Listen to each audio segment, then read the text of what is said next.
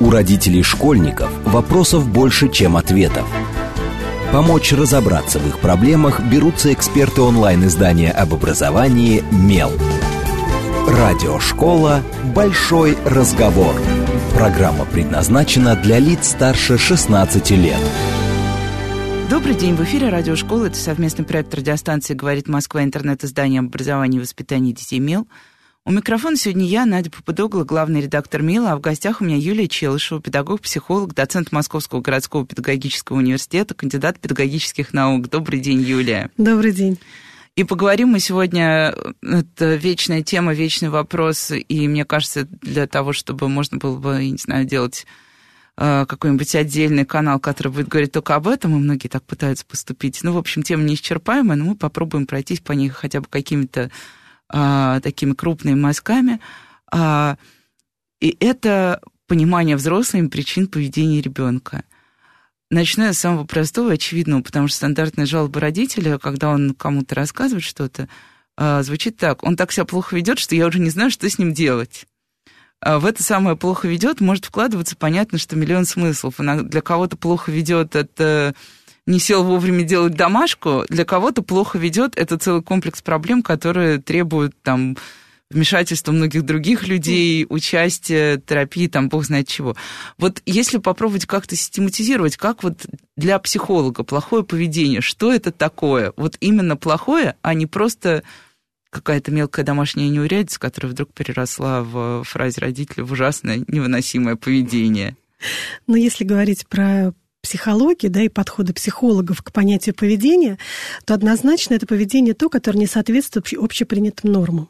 Да? И если мы точно знаем, что э, у нас ребенок да, находился в состоянии соблюдения тех норм, которые мы обозначили, то э, и, и дальше пошел процесс, когда он эти нормы вдруг начал нарушать, причем регулярно, не разовые какие-то истории, да, когда это регулярное поведение, которое длится довольно длительный период по времени, то можно говорить о том, что поведение изменилось, да, и оно носит уже такой отрицательный характер, когда есть э, установленные рамки поведенческие, ну, например, там да, нельзя там, в, там употреблять наркотики, нельзя употреблять сигареты, там алкоголь, нельзя кричать, еще прогуливать уроки, ну и так далее, да.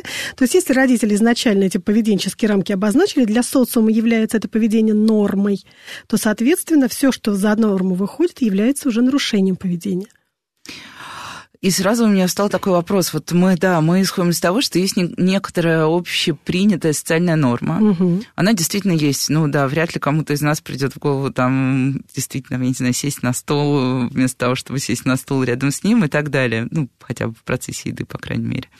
А, но сейчас мы очень часто, по крайней мере, я часто, когда общаюсь с, псих... Э, с педагогами, слышу такой м, входящий а, запрос, что родители так расширили эту норму, а, столько всего стали а, разрешать детям, что у детей как раз нет ощущения какой-то общей социальной рамки.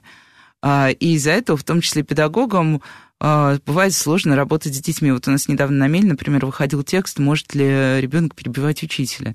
В какой ситуации это возможно? Что это плохое поведение, а, элементарная какая-то невоспитанность, или это вот все здорово, нормально, нам надо просто уметь на это правильно реагировать, потому что это проявление там любопытства, желание показать, что ты что-то знаешь и так далее. Вот есть ли действительно какая-то проблема того, что норма стала двигаться, вот эта социальная? Потому что в широком смысле кажется, что нет, действительно, мы соблюдаем стандартные правила. А в узком говорят, да, дети стали такие, что никого не слушаются и плохо себя ведут. Но вот если говорить про раздвиж... раздвижение нормы, да, такие вот сдвигаем понятия, то однозначно есть такое понятие, как свободное воспитание. И вот сейчас большинство родителей на самом деле придерживаются, многие родители придерживаются этой позиции, причем подменяя понятие изначально опираясь на то, что свободное воспитание – это не а, дать ребенку определенные правила поведения, и для, в рамках которых он будет развиваться как личность, а многие родители считают, что свободное воспитание – это не делать замечаний ребенку в принципе никаких. Да? И вот в результате этого происходит такая история, когда дети а, считают возможным да, вести себя так, как им по, по их запросу, да, если их организм требует сейчас что-то спросить, они начинают спрашивать, не слыша, да, о том, что э, учителя или там взрослые разговаривают, или есть какая-то еще занятость других людей, да, они ставят себя в центр вот этого всего процесса, только по одной простой причине, что в том возрасте, когда формируются нормы и правила поведения, а это возраст после трех лет, да, ребенку не объяснили, что есть определенные понятия, в рамках которых все-таки в социуме принято взаимодействовать. Вот это, кстати, да, очень, мне кажется, важная ремарка про а, возраст, потому что ну, тоже родители, мне кажется, сейчас, ну вот я наблюдала несколько раз ситуацию, когда Э, в младшем возрасте, ну, мы уже угу. говорим о детях, которые ходят, э, что-то говорят, ну, в общем, уже вполне себе осознанные, просто, возможно, говорят хуже нас и ходят чуть-чуть э, не так уверенно, как мы в основном. Вот, что родители начинают прям очень жестко давать вот эту самую, это как раз обратная история свободному воспитанию, жестко давать рамку там вот девочки себя так не ведут. Ну, я наблюдала, например, однажды в кафе пример, когда маленький ребенок, девочка сидела, раздвинув ноги, достаточно широко, и мама постоянно подходила к ней и говорила, ты же понимаешь, в обществе так не принято. Сдвинь ноги. Ребенок явно не понимал, чего ну, от него конечно. хотят, потому что сидел как ему удобно, как вообще нормально физиологически, мне кажется, ему было сидеть. Вот. И вообще, а, насколько жестко вот в этом возрасте нужно постоянно объяснять ребенку вот эту какую-то рамку больше социальную, чем, скажем, бытовую даже. А на самом деле ничего объяснять не нужно, надо все показывать и демонстрировать. Ребенок в возрасте после трех лет а, очень четко принимает правила поведения общества, которые демонстрируют ему общество. Если родитель говорит о том, что надо сделать вот так, да, и постоянно показывает, да, при этом ведет себя в противоположной стороне, то ребенок будет делать так, не как родитель показал, да, а как он сам себя ведет. Не как он ему сказал об этом. Поэтому, естественно, что э, вот произвольность поведения, она формируется чуть постарше уже, да, когда ребенок идет в школу, когда формируется учебная деятельность. Тогда закрепляется понятие, как правильно себя вести, и тогда активно начинают работать лобные доли мозга, ребенок начинает включать волевые качества, и, соответственно, поведение уже начинает регулироваться самим ребенком. До этого возраста поведение регулируется только тем, что он видит в семье и в социуме, в котором он находится. Ну и дальше такой вечный проблемный момент. Ну, мы, кажется, даже тоже еще это отдельно огромная тема, почему себя плохо ведут подростки. Mm-hmm. И, в принципе, мы уже тут выучили какие-то такие, мне кажется, родители выучили мантры про а, то, как меняются примеры для подражания, про то, что а, что такое вообще пробовать границы, mm-hmm. эмоциональное взросление, социальное и так далее. Вот.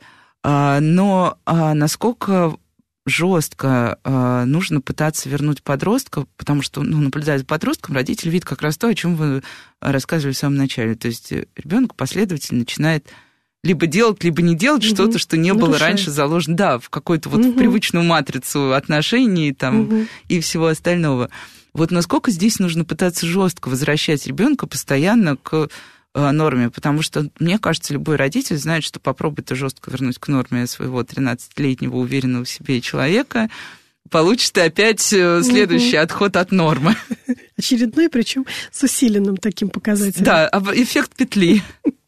Но на самом деле э, вот все, что происходит в подростковом возрасте, это всегда привлекань, привлечь внимание взрослого. То есть все, что делает ребенок в подростковом возрасте, это все то, что ему не хватило в возрасте детства. Да? И чаще всего это связано с тем, что он очень хочет поговорить с родителем очень хочет, чтобы его услышали. И на самом деле а, большинство все-таки разговоров э, дома, да, есть, конечно, уникальные, прекрасные семьи, но в большинстве своем, как дела в школе, что ты сделал, какие оценки, да, опять оделся не так, причесался не так. То есть надо прежде всего первый момент, если мы хотим, чтобы поведение ребенка взять под контроль, да, нам надо прежде всего посмотреть, как мы разговариваем с ребенком, наша речь на что она направлена? На выявление его потребностей или на удовлетворение своих, не, своих потребностей, да, чтобы он хорошо выглядел, по-прежнему был прекрасен в своей одежде, ровный, при, причесанный, да, и весь не испачканный, и все аккуратно, да, либо же мы даем возможность ребенку самовыражаться внешне, да, но при этом разговариваем с ним о том состоянии, в котором он находится, потому что у детей огромное количество вопросов, на которые они не находят ответа. Они не знают, кому спросить, да, они не могут обратиться к родителям по причине занятости, они не могут удовлетворить свой интерес с одноклассниками, одногруппниками по причине того, что те тоже ничего не очень знают, да, и в результате вот этого внутреннего диссонанса возникает состояние, когда ребенок, в общем-то, а, внешне, то есть нарушение поведения, это же тоже протест внутренний, да, то есть внутреннее поведение реагирует на внешнее, ну и внешне мы это получаем результат определенный. Ну, кстати, вот да, про внешность это отдельный тоже такой вопрос, поскольку ну, у нас есть такая дежурная редакционная шутка, когда надвигается 1 сентября. Давайте посмотрим, сколько детей в этом году не пустят в школу из-за, там, я не знаю... Покрашенных волос, Покрашенных да? волос, mm-hmm. накрашенных ногтей. Э, при том, что и сейчас часто подается как какая-то такая, ну, как какое-то такое новое веяние. Но вот я, например, помню, что когда я была намного младше, у нас э, ну, у нас были свои истории, но у нас тоже были крашеные ногти и какие-то и угу. разного цвета волосы, просто немножко мода была другой, поэтому и цвета были другие, предпочтительные. Да. Вот.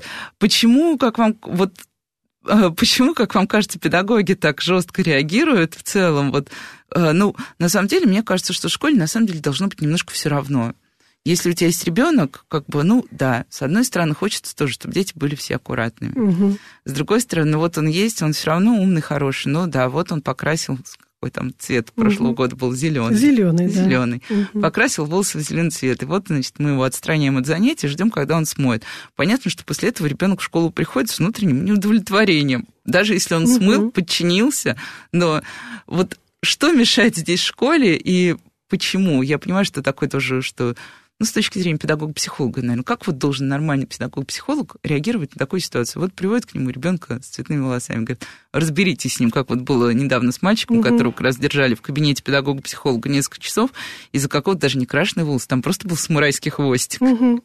А вы знаете, я думаю, что на самом деле здесь подтекст срабатывает такой. Если ребенок покрасил волосы, он выглядит уже не так, как все, значит, его поведение тоже будет не таким, как все да, и мы уже начинаем бояться того, что начинается бунт внутри класса. Ну, такой вот псевдобунт, да, что раз он пришел вот так одетый, значит, у меня будут с ним сложности. То есть это такая цепочка мыслительных операций в голове у учителя, у администрации, и в результате которой мы, естественно, начинаем бояться этого одного бунтаря, который пришел в таком виде, только по одной простой причине, что нам создается сложность. В школе и так работать непросто, да, педагогу это сложная история вообще, его взаимодействие с э, образовательной средой. Поэтому, когда еще приходит вот такой внешний ребенок, то кажется, что внешний фактор – это проявление его внутреннего бунтарства. А может быть, это на самом деле так и есть, но его бунтарство, может быть, в этом бы и закончилось а мы начинаем дальше провоцировать, и все, что он хотел нам выразить невербально, переводится в вербальный план. Он начинает речью нам э, как бы противостоять да, отстаивая свою независимость, отстаивая свою, свой внешний вид и свое умение, да, вот так вот выглядеть. Хотя при, при всем при этом крашеные волосы – это же не страшная история жизни. Да, мы все имеем возможность покраситься, подстричься, да, изменить прическу, изменить свой внешний вид и стиль одежды во взрослом возрасте. Ребенку мы это не разрешаем. Считай, что это бунтарство. Ну, хотя, да, даже маленькие дети очень любят, мне кажется, у маленьких детей это идет как такая игра, игра. вот это все. У взрослых действительно, мне кажется, тот, кто хотя бы раз, да, не красил волосы в жизни, ну, там про девочек уж точно, угу. я бы затруднилась сказать, сколько людей так не делали. Наверное, это будет очень-очень маленький процент от uh, общего uh, числа людей. Но uh, еще одна такая претензия и школы, и, наверное, uh, родителей к детям-школьникам, что они вот такие вот, ну, это даже не то, что плохое поведение, а они ленятся, они ничего не хотят. Но это тоже рассматривается в итоге как некий такой негативный и для школы, и для родителя э, э, негативная ситуация. Ленится заниматься, ленится учиться, ленится делать домашку, э, ленится то, все. Что вообще можно, может стоять за детской линией? Я понимаю, что тут тоже масса факторов там. Есть дети, которым тяжело дается учеба, естественно, после школы они стараются побыстрее как угу. бы отойти. Есть дети, которые хотят, наверное, кому-то досадить что-то, не сделав, показав как раз, что я уже могу сказать тебе нет, даже если ты меня заставляешь. А какие еще тут могут быть варианты вот этого вот «я не буду это делать, я не хочу», связанные именно с учебной деятельностью, что мы называем? Ну, вообще в психологии понятия лень практически не существует, да, это показатель определенных таких вот, да, факторов, связанных в большей степени с мотивацией ребенка. Да, если у нас ребенок а, в дошкольном возрасте а, удовлетворял свой интерес познания, да, если мы отвечали на его вопрос, не просто отмахивались, если он пришел в школу и ему было в первом классе, во втором интересно учиться, мы его поддерживали, его интерес не просто оценками, не просто а, помощью в выполнении домашних заданий и выполнения за него домашнего задания, да, мы поддерживали те сложности, которые он преодолевал, то у ребенка формируется мотивация к учебной деятельности, потому потому что мотивация движет интерес или успешность. Если я успешен, то мне э, есть ради чего, да, все-таки э, стремиться и учиться. Если мы доходим до подросткового возраста, успех для ребенка это, в общем-то, важная характеристика подростка, который в себе сомневается, да, быть признанным в классе, успешным в классе среди группы сверстников. Так вот, если у него есть предметы, в которых, по которым он не успешен, не успевает, неинтересно, учитель, который его не слышит, ребенку становится скучно, и у него уходит в интерес к предмету, да, и в какой-то момент после потери этого интереса у него возникает, ну а зачем? Ради чего? Если мне там, ну три мне поставят, да, четверку, ну я не претендую. Если родители, например, это как один из факторов, есть второй фактор, когда родители предъявляют такие требования к ребенку, а, забывая о том, что вообще-то он тоже человек, который устает, который имеет право на хорошее, плохое настроение, который имеет право выбора учителя. Вот это, наверное, сейчас страшно прозвучит, но на самом деле ведь нам тоже есть. Мне нравится руководитель или мне мой руководитель не нравится. У ребенка такая же история. Мне нравится учитель, мне не нравится учитель. И у него это тоже мотивационный фактор – личностный фактор к педагогу. И, естественно, когда этот личностный фактор не удовлетворяется, я, конечно, понимаю, что мы не можем творить все интересы ребенка, да, но, по крайней мере, поддержать ребенка, да, и направить правильно, сформировать мотивационную линию, если у него сложности возникают с педагогом, это как раз задача семьи. А если семья только требует, там, да, выставляет очень высокие планки, а, при этом приводя в пример все время себя, что я был молодец, а ты не молодец, а ребенок видит диссонанс между тем, что в семье не так все гладко, при том, что родитель молодец, то зачем же тогда мне быть молодцом, чтобы получить такой же диссонанс в семье? Возникает история вновь возникающей лени, когда ему просто защищается. И вот, кстати, я подумала, что интересно, мы некоторое время назад тоже здесь, в этой студии, с социологом Ольгой Суповой обсуждали такое явление, как вот эффективное родительство.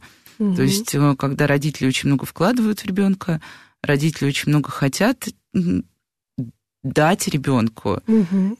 И насколько с этим связано, сколько потом родители в итоге хотят получить от ребенка. А, и здесь вот как раз получается такая опасная ловушка, потому что действительно мы даем очень, ну, часть родителей дает детям невероятно много, а в итоге мы получаем ребенка, например, с тем же самым, то, что сейчас стали называть образовательным неврозом, потому что когда тебя там с трех лет и до десяти успели уже научить угу.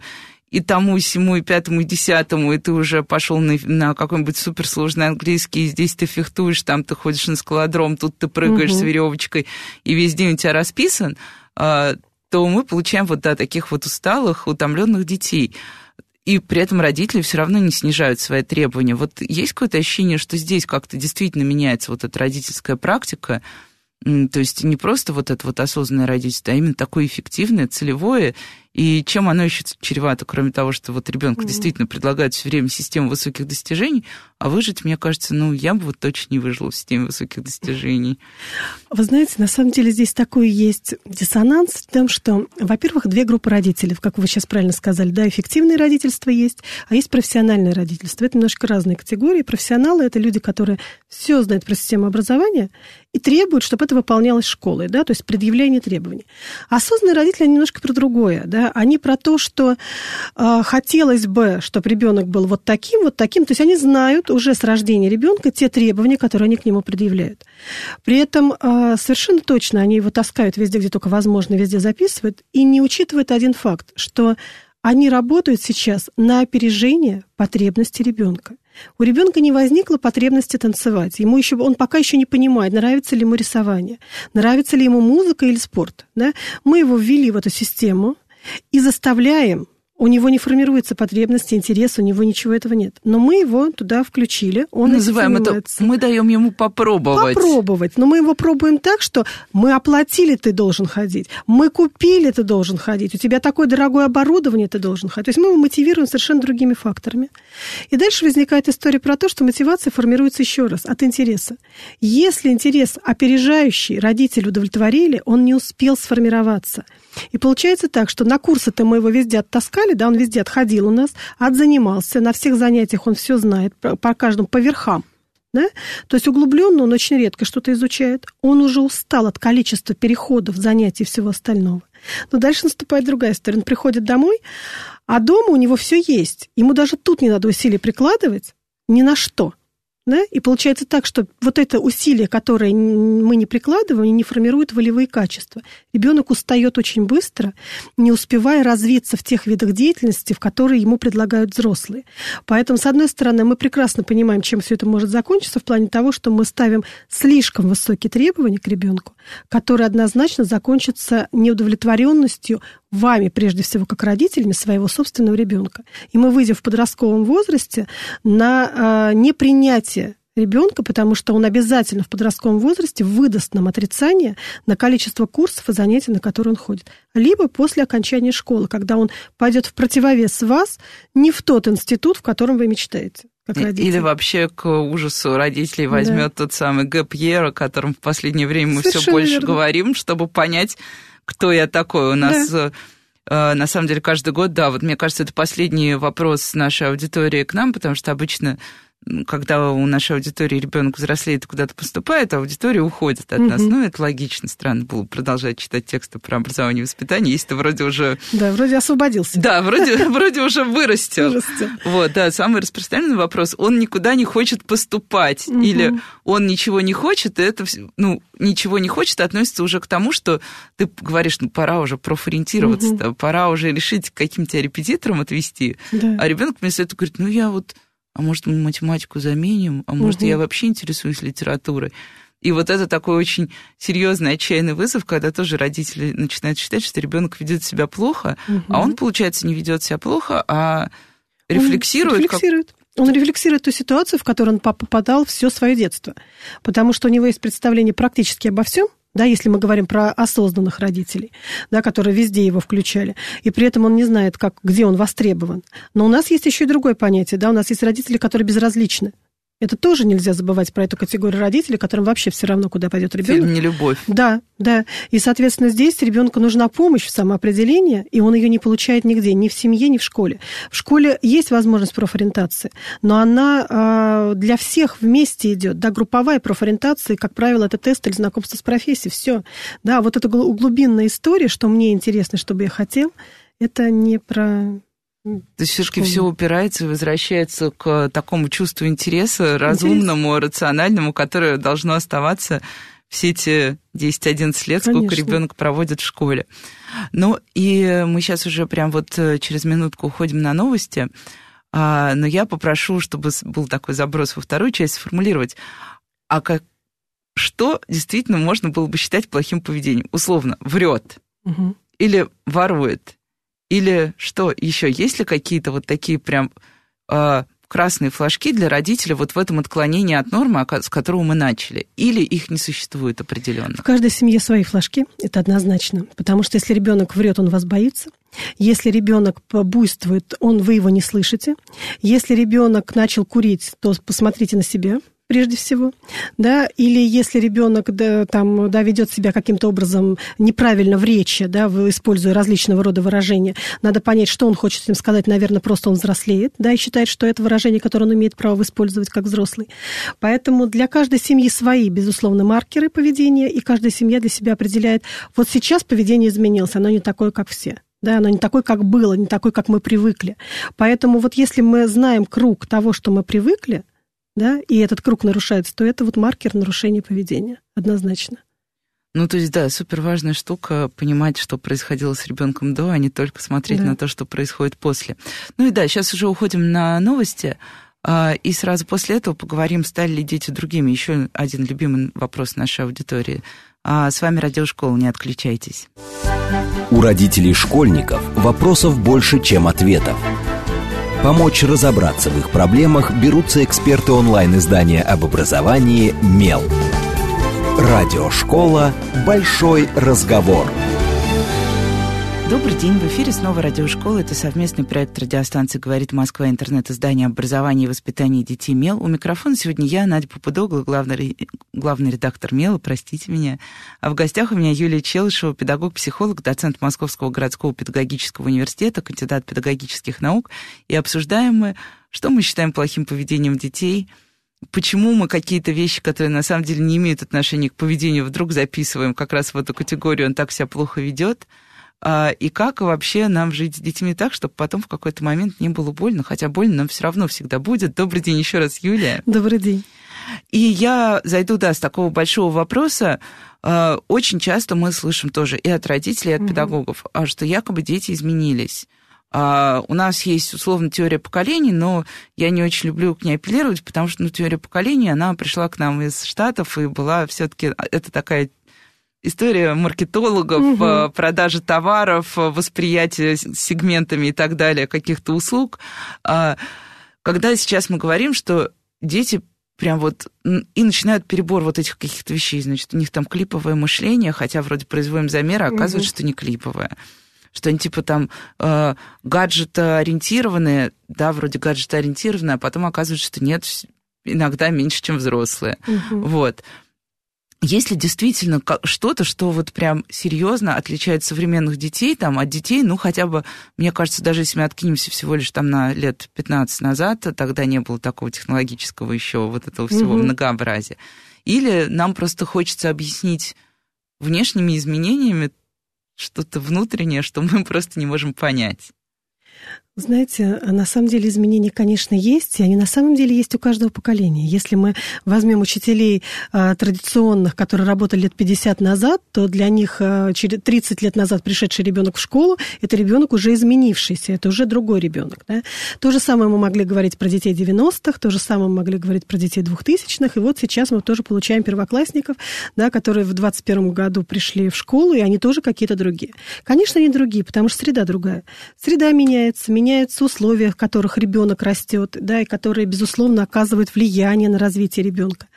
Но если говорить про особенности психологического развития детей, то я бы отметила такой показатель, как детская инфантильность. Вот, наверное, это характеризует нынешнего ребенка. Так, при всем вот здесь при поподробнее. Этом, да. Знаете почему? Потому что нынешние родители очень оберегают, очень переживают и в большинстве своем очень многое делают за ребенка. Да? Например, в первом, первом классе мы начинаем, у нас сразу появляется местоимение «мы», мы делаем уроки, мы пошли в первый класс, у нас плохой учитель, у нас очень хороший учитель, нам с классом повезло, нам с классом не повезло. Да, то есть первичная пошла формулировка. Потом будет формулировка «я не знаю, он очень изменился». Когда ребенок меняет поведение, родитель отстраняется, сразу считая, что это не мы, а это он, а я-то не поменялся. Я такой же хороший, я такой как же и хороший, был. как и был, а он изменился, я, оно появилось, да? И дальше появляется вновь формулировка «мы». Мы поступаем в институт, мы будем будем учиться, мы выбираем, у нас ЕГЭ. Да, то есть мы сдаем ЕГЭ. И вот эта совместная деятельность, когда мы за него решили, какой школе он учится, на что он учится, что он изучает и куда он поступает, формирует, безусловно, у ребенка детский инфантилизм. И дети наивны в определенных своих показателях жизненных, они наивны.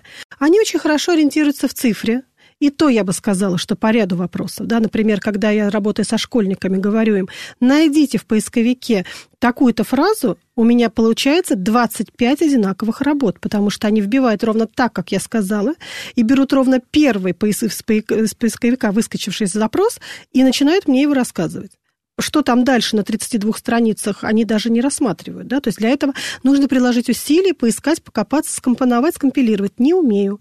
Да? То есть фактически э, есть какие-то определенные навыки цифровые, но при этом у них всегда есть один и тот же запрос. Поговорите с нами. Дети, с которыми не разговаривают. Вот я бы сейчас сказала, что это даже поколение не то, что молчунов, а поколение таких вот искусственного аутизма, вот я бы так сказала. То есть это не физиологический процесс, да, это не какие-то изменения, но дети, которые разговаривают сами с собой. внутри себя, и эмоции свои там переживают. У них есть, конечно, группы, у них есть группы в контактах, да, есть группы в различных социальных сетях других, но при этом там тоже общение на уровне сокращенного такого, да, взаимодействия безэмоционального. Эмоций не хватает. Это тоже как один из показателей нынешнего поколения. Им негде отдать эмоцию, не умеют они ее отдавать, не научились. А, ну вот я, кстати, тут недавно в одном из интервью нашего известного политолога Катерины Шульман слышала тезис о том, что на самом деле как бы мы сейчас наблюдаем процесс, который происходит по всему миру, и процесс в том, что был период, когда дети старались быстро выйти из семьи, вот угу. я поступил, я уехал там, или, да, я сейчас сниму квартиру, я помню, что, да, а, когда вот мы поступали в ВУЗ, у меня это было больше уже 20 лет назад, мы очень быстро как-то на втором курсе стали куда-то там уезжать и что-то угу. сами с собой делать, и а сейчас появляется поколение детей, которые, а, благополучно совершенно живут с родителями, и вот уж как раз была даже какая-то американская статистика, по-моему, она приводила, и, б, появились родители, которые против этого не возражают, угу. потому что э, в нашем возрасте, я тоже помню, я была ребенком, который не очень хотел уехать от мамы, но мне мама в какой-то момент просто сказала, ты знаешь, мне кажется, тебе пора уже как-то стать немножко более взрослой. Вот, я, в отличие от современных, э, от ну, ребят, которые сейчас вот в моем возрасте здесь и сейчас умела хорошо платить за квитанции ЖКХ и все угу. остальное, но не очень любила жить одна. Мне казалось, что с мамой комфортнее. Вот. Это вот продолжение как раз того же самого, вот этого вот пресловутое, то, что все любят. Мы покакали, и вот как мы да. покакали первый так раз, мы так, так и живем, да? Совершенно верно, потому что я, мне трудно отпустить, да, во-первых. Во-вторых, мне... Я, здесь еще феномен родительства на самом деле, потому что в большинстве своем родители, которые сейчас имеют подростков, да, или детей маленьких, или чуть постарше, это люди, которые пережили 90-е, да, которые знают, что такое сложно, которые знают, что такое трудно. И, и страшно как, И страшно. И которым мало кто из взрослых помог, не потому, что у них плохие семьи, а потому что просто семьи были заняты поиском там, заработка, жизни и выживания и так далее. Да? Поэтому, а, зная, что вот так одному в мире бывает страшновато, мы создаем ребенку вот эту подушку безопасности, в том числе жилищную, коммунальную, финансовую, да, любую, но не эмоциональную. Да, мы, мы заменяем немножечко понятия, и в результате чего происходит этот процесс, когда ребенок имеет все, у него много чего есть, да, за него принимаются решения, и дальше формируется «мне ничего не хочется». Ну, я посижу, подожду. У нас вот как-то, да, в институт вроде как хожу. Если в институте не загорелось, если не зацепил преподаватель или предмет, дальше пройдет процесс по накатанной, еще хуже будет. Ну, раз уж мы коснулись, да, вопроса того, как, ну, как у детей с гаджетами, сейчас а, гаджеты стали уже тоже таким синонимом плохого поведения. А, мы сначала а, даем ребенку телефон, угу. а потом лет, да, лет 10 пытаемся понять, как бы нам сохранить свою демократичность и либеральность, но при этом телефон-то забрать. Угу. И, собственно, я думаю, все, ну вот я тоже родитель, моему ребенку 9 лет, я понимаю, да, что как только появляется телефон, конкурирует внешний мир, там, ну, ему трудно конкурировать, и даже мне трудно конкурировать э, со своими угу. какими-то олдскульными «пойдем погуляем», «давай что-нибудь поделаем, что тебе нравится», вот я знаю, что тебе нравится это, давай это, а от ребенка-то я не слышу ответного «давай». И я огорчаюсь и думаю, ах, этот телефон виноват, вот оно, плохое поведение. Mm-hmm. Ну, в принципе, да, это нежелательная история для родителей. Ребенок все время, который подгрузился в телефон, и ты вообще не понимаешь, что с ним там происходит. И тут есть и тревога, и волнение, собственно, за будущее, как они такие с этими телефонами-то выживут вообще со своими... Э, вот. Отнимать, я не знаю, вот э, большая часть людей склоняется к тому, что мы начинаем отнимать телефон за плохое поведение. Угу. Наказываем. Да, наказывать через, угу. через гаджет. С подростками, вот у нас есть проект «Подростки», и там одна девочка говорит, меня один раз родители отобрали телефон на месяц. И я весь месяц хотела умереть от несправедливости, угу. от отсутствия моих друзей, от того, что я никому не могу позвонить, спросить, что задали, ну, в общем, полный пакет. Угу. Вот как регулировать телефоны так, чтобы это не превращалось в трудное поведение для всей семьи, либо одних, либо других угу. участников? Ну, вообще сейчас, в настоящий момент, любой смартфон это уже среда. Это среда, в которой ребенок живет это вот хотим мы это или не хотим, нам нужно это просто принимать, да, потому что в этой среде находятся его друзья, в этой среде находится его школа, как ни странно, да, и в этой же среде находятся его родители, потому что у многих в семье есть группа семья, да, где мы друг дружке пересылаем фотографии, общаемся друг с дружкой. У меня есть миллион семей в примере, которые э, разговаривают с ребенком, переписываясь по телефону, находясь в одной квартире, да, в группу скидывает ему сообщения. Поэтому, естественно, что это средовая история для ребенка. Но это вот, и если мы говорим про то, что мы наказываем телефоном, то надо понять, чем вы еще из среды можете наказать. Мы наказать можем, да, в среде чем? Мы можем там лишить его прогулки, да, средой мы наказали. Мы можем э, там запретить ему общаться с друзьями, да, мы можем, как раньше, да, не пойдешь гулять, пока не сделаешь все уроки. Да, да, да. да? Есть такая же история. Не будешь пользоваться телефоном, если да, там не сделаешь еще что-то. То есть какие-то условия мы ему выдвигаем. Но прежде чем выдвигать эти условия, надо понять, насколько мы требовательны в этих условиях, насколько мы можем выдержать вот эту историю, отнял и выполнил требования. Потому что бывает такая ситуация, я тебе не отдам, пока ты не сделаешь. Ну ладно, на, поиграй, только не плачь. Но он же не сделал. То есть фактически непоследовательность взрослого формирует у ребенка негативизм по отношению к этому виду наказания. Да, то есть как родитель считает, что это наказание. А с другой стороны, мы сами в этом по сути виноваты, потому что с рождения мы ребенку дали смартфон, мы создали ему среду, мы дали ему эти возможности. Поэтому и не научили им пользоваться. Вот самое главное, что здесь такая отличительная особенность, мы не научили пользоваться. И если бы мы изначально выставили правила, вот когда мы говорим про нарушение поведения, нарушение поведения – это правило, которое мы с вами, как взрослые, обозначаем для ребенка. И у нас есть правило «час без смартфона», да, когда мы все вместе общаемся. Выдержите ли вы, как родитель, час без смартфона? Вот прежде всего себе ответьте на этот вопрос. Потом это правило предъявляйте детям, потому что если вы его выдержите, то ребенок точно выдержит, потому что никакое общение по телефону не заметит эмоционально-личностное общение. Никогда в жизни. Да? Но и поздно заменять телефон, когда ребенку 16 или 17. Да, забирать и говорить о том, что у нас час без телефона. Он скажет, ничего себе, Значит, 16 лет у нас был час, все часы были с телефоном, а в 16 лет у нас вдруг что-то изменилось. Да, у нас час без телефона.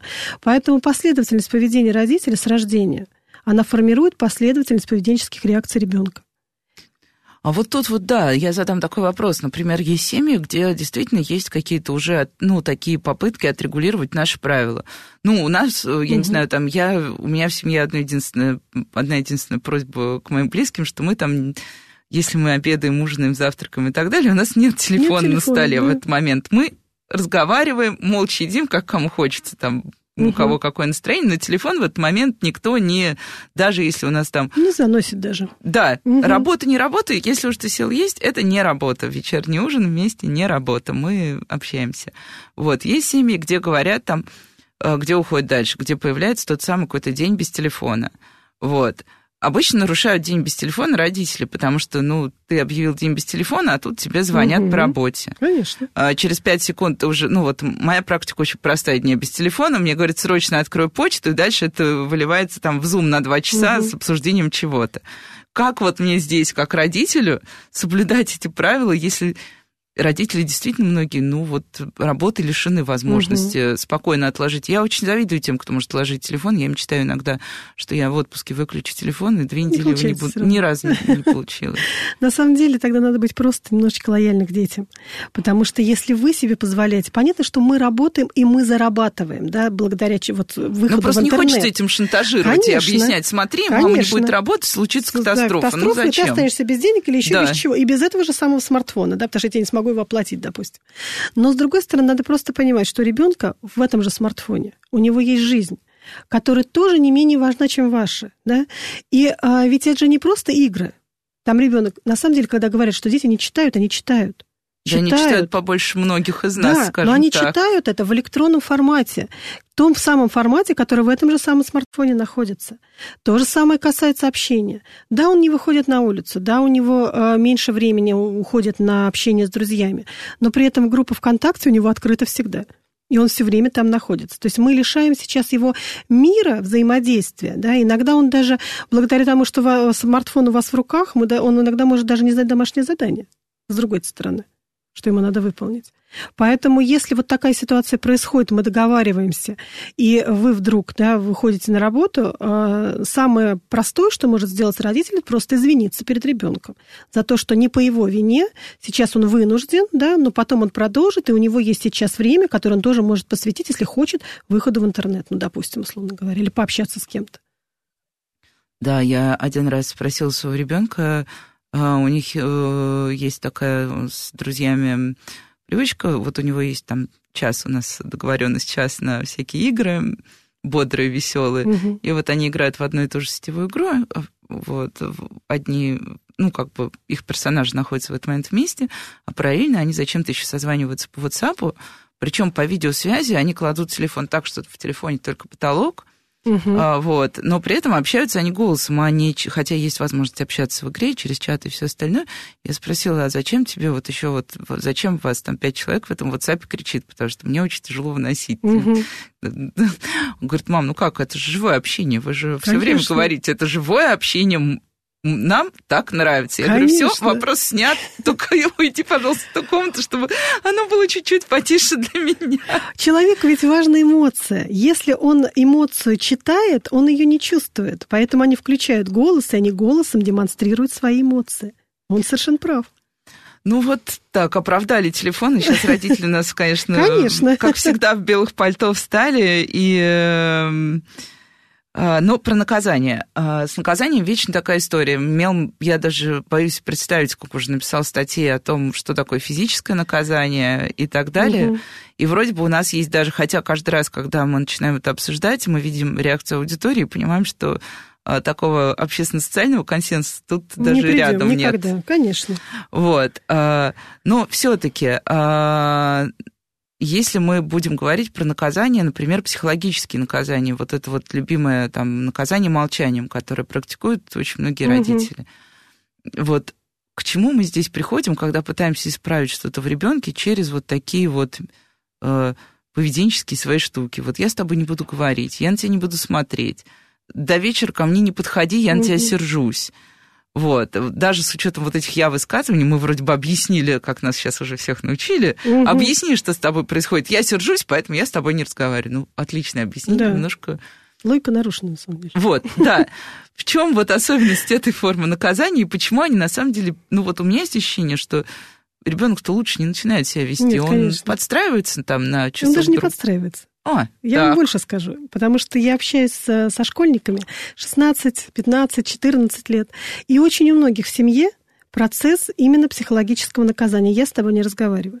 И вот сейчас я, наверное, открою Америку многим родителям, что ребенку это нравится, когда родитель замолкает, когда он перестает предъявлять требования и все время что-то от меня требовать. И многие говорят о том, ну, наконец-то у меня в доме тишина, Понимаете? О, да, это, кстати, да, наконец-то у нас здесь никто не скачет у нас и не никто спорит. не спорит. Да, то есть метод наказания переходит в метод поощрения. Поэтому и не происходит изменения никакого в характере, в поведении ребенка, потому что он не понимает, во-первых, да, он просто не понимает, потому что понять он может только в одном случае, когда ему объяснили. А подросток во втором случае, когда ему показали. Ребенок в подростковом возрасте слов практически не слышит. Не потому, что не хочет, а потому что такая у него особенность да, нервной системы, что он эмоционально воспринимает мир через образные де... образы и действия. Да? Поэтому если ему надо э, что-то показать, что надо сделать, ему надо прислать фотографию, как не должно быть или как должно быть. Да? Ему надо показать, подвести и рукой да, продемонстрировать процесс, как это должно выглядеть на самом деле. Но э, как только вы обиделись и замолчали, взрослый-то не каждый понимает, чего молчите. Да? Если в семье родить супруги поругались, да, а один из супругов может очень долго не понимать, почему второй молчит. А ребенок тем более, он даже не будет прикладывать усилий, чтобы понять, почему вы молчите. А какая как, как тогда быть? Потому что поня... вот мы сейчас говорим, что наказания не работают. И да, угу. это действительно так. Но вот что здесь можно посоветовать родителю? Вот с подростком, да, показать. А как с вот этим вот у нас же есть там невыносимые трехлетки, невыносимые семилетки. В общем, стало очень много возрастов, возрастов к которым стали родители угу. добавлять слово невыносимое, именно из-за, в том числе, поведения. Как все-таки, как стараться так, чтобы ребенок тебя слышал вот на всем этом угу. каком-то периоде взросления, чтобы избегать ситуации, когда ты думаешь, ну все, понеслось. Ну, во-первых, у нас должны быть однозначно единые требования. В семье у всех. Да, к воспитанию ребенка. надо научиться сами, самим, самим договариваться. Да, прежде mm-hmm. всего, потому что у мамы можно, у папы нельзя, у папы можно, у мамы нельзя, бабушка сейчас приедет, вообще все можно. Да, и вот в этой истории ребенок реально понимает, что он может подстроиться, да, либо забыл, с кем можно, с кем нельзя, и не подстроился. И, вот и тут, запутался, конечно, и, запутался, растерялся. Конечно, и правила нарушились. Да. А любому ребенку нужна наглядность, поэтому изначально договариваемся картинками, что можно, а что нельзя. На стенах рисовать нельзя. Ну, нарисуйте перекрестные, да, там стена и крестик на стене, да, чтобы он картинку видел, что нежелательно, да, нежелательное поведение в доме. Да, посуда должна быть помыта, да. Вот картинку приклейте, на столе положите. А ребенок будет точно понимать, что если вы встали и поставили посуду в мойку, от него требуете, он не может понять, почему он должен мыть за всю семью. Он реально этого не понимает. Да, тут объяснение. Я сегодня мою, ты сегодня, завтра моешь, папа послезавтра моет. Все. Да, тогда все понятно, почему вся семья да, оставляет посуду и моет только один кто-то в этой семье, а не только несчастный ребенок, который, я вас уверяю, он абсолютно точно уверен, что он несчастный, потому что он моет посуду за всю семью, там его заставляют убираться, убирать там кровать, там еще что-то, да, то есть он вот такие правила. Безусловное правило в том, что если вы в 3-5 не научили убираться в комнате, в 12 он этому не научится. И требовать этого можно. Да? 21 день формируется привычка. Но как только вы уйдете, у него в комнате опять будет тот же самый беспорядок, который был. Потому что привычка – это еще не форма моего поведения. И она не стала моей. Ну, и такой вечно спорный вопрос. Я как раз вот сейчас слушала про домашние обязанности. Недавно читала очень интересную дискуссию. Даже, кажется, сама поучаствовала, угу. хотя стараюсь уже нигде не участвовать, мне кажется, ни в каких сетевых спорах. О том, что ребенку обязательно нужны а, какие-то домашние обязательства. Вот мы ему простраиваем, типа, ты то-то, то-то, и плюс ко всему мы его вознаграждаем. Э, ну, то есть мы ему платим за выполнение домашней работы. И дальше были классические споры, вот это, ну, маме же не платят за то, что она угу. моет посуду, а почему мы ребенку платим? И встал вопрос, а почему бы не платить за хорошие оценки в школе? Угу. Вот плата, что, что на самом деле для ребенка важно, если мы все-таки, мне кажется, что идея платить детям за какие-то угу. те вещи, в которых мы все живем, ну, тогда надо уж и самих себя тоже отранжировать. Я сегодня в магазин сходила, пожалуйста, да, верните мне. мне да. да. За такси платите, Да, за да, да, да. То есть тогда весь семейный быт тарифу. можно тарифицировать, угу. повесить на стенку и тоже да. следовать. Ну вот этот вопрос можно однозначно было избежать при одном условии, что не только мама убирается, не только мама ходит в магазин. Да? Когда он реально понимает, ребенок, что у каждого в семьи есть какие-то определенные обязательства, то эти обязательства, они перекладываются на тебя, и никто, кроме тебя, это не сделает. Но если как только возникает ситуация, не моется посуда, ты плохо моешь, я помою сама, ты плохо помыл пол, я перемою, то мы однозначно вырабатываем ситуацию отторжения от общих дел, ребенок не перестает их делать, и вы можете оплатиться, да? Но а, ребенок возьмет эти деньги, что-то сделает, будет рад, что за уроки ему платят. Перестаем формировать мотивацию к учебной деятельности, познавательный интерес однозначно. Да, при этом а, мы формируем у него меркантильную историю жизненную, а у него и так уже все есть. Он не знает, куда эти деньги потратить. Потому что вы и так ему уже все купили, вы его потребности опередили. У него он живет в комфортных условиях, и за уроки ему заплатили, и дома делать ничего не надо. Ну, то есть прекрасную историю создали, такой вот психологического дискомфорта ребенку на самом деле. Когда все хорошо, это дискомфорт для психики, она не понимает, что происходит. Да, то есть маленькие вызовы и большие полезны бывают нам всем. Абсолютно, они детей. очень нужны. И преодоление – это вообще фактор развития психики, преодоление сложностей, с которыми мы сталкиваемся. Ну и вот, мне кажется, да, у нас заканчивается время, но угу. можно, да, прям остановиться на этом моменте и нам всем немножко пойти и подумать, потому что я тоже всегда стараюсь напоминать себе, когда мой ребенок ведет себя как-то не так, и мне кажется, что все началось что-то угу. плохое, ужасное, что, возможно, оно не началось, а оно на самом деле продолжение чего-то, что есть уже давно в нашей с ним жизни. И, наверное, задача родителей здесь в первую очередь подумать о том, какие тут могут быть разные цепочки угу. последствий. Спасибо большое. С вами была Радиошкола. До встречи на следующей неделе. Спасибо.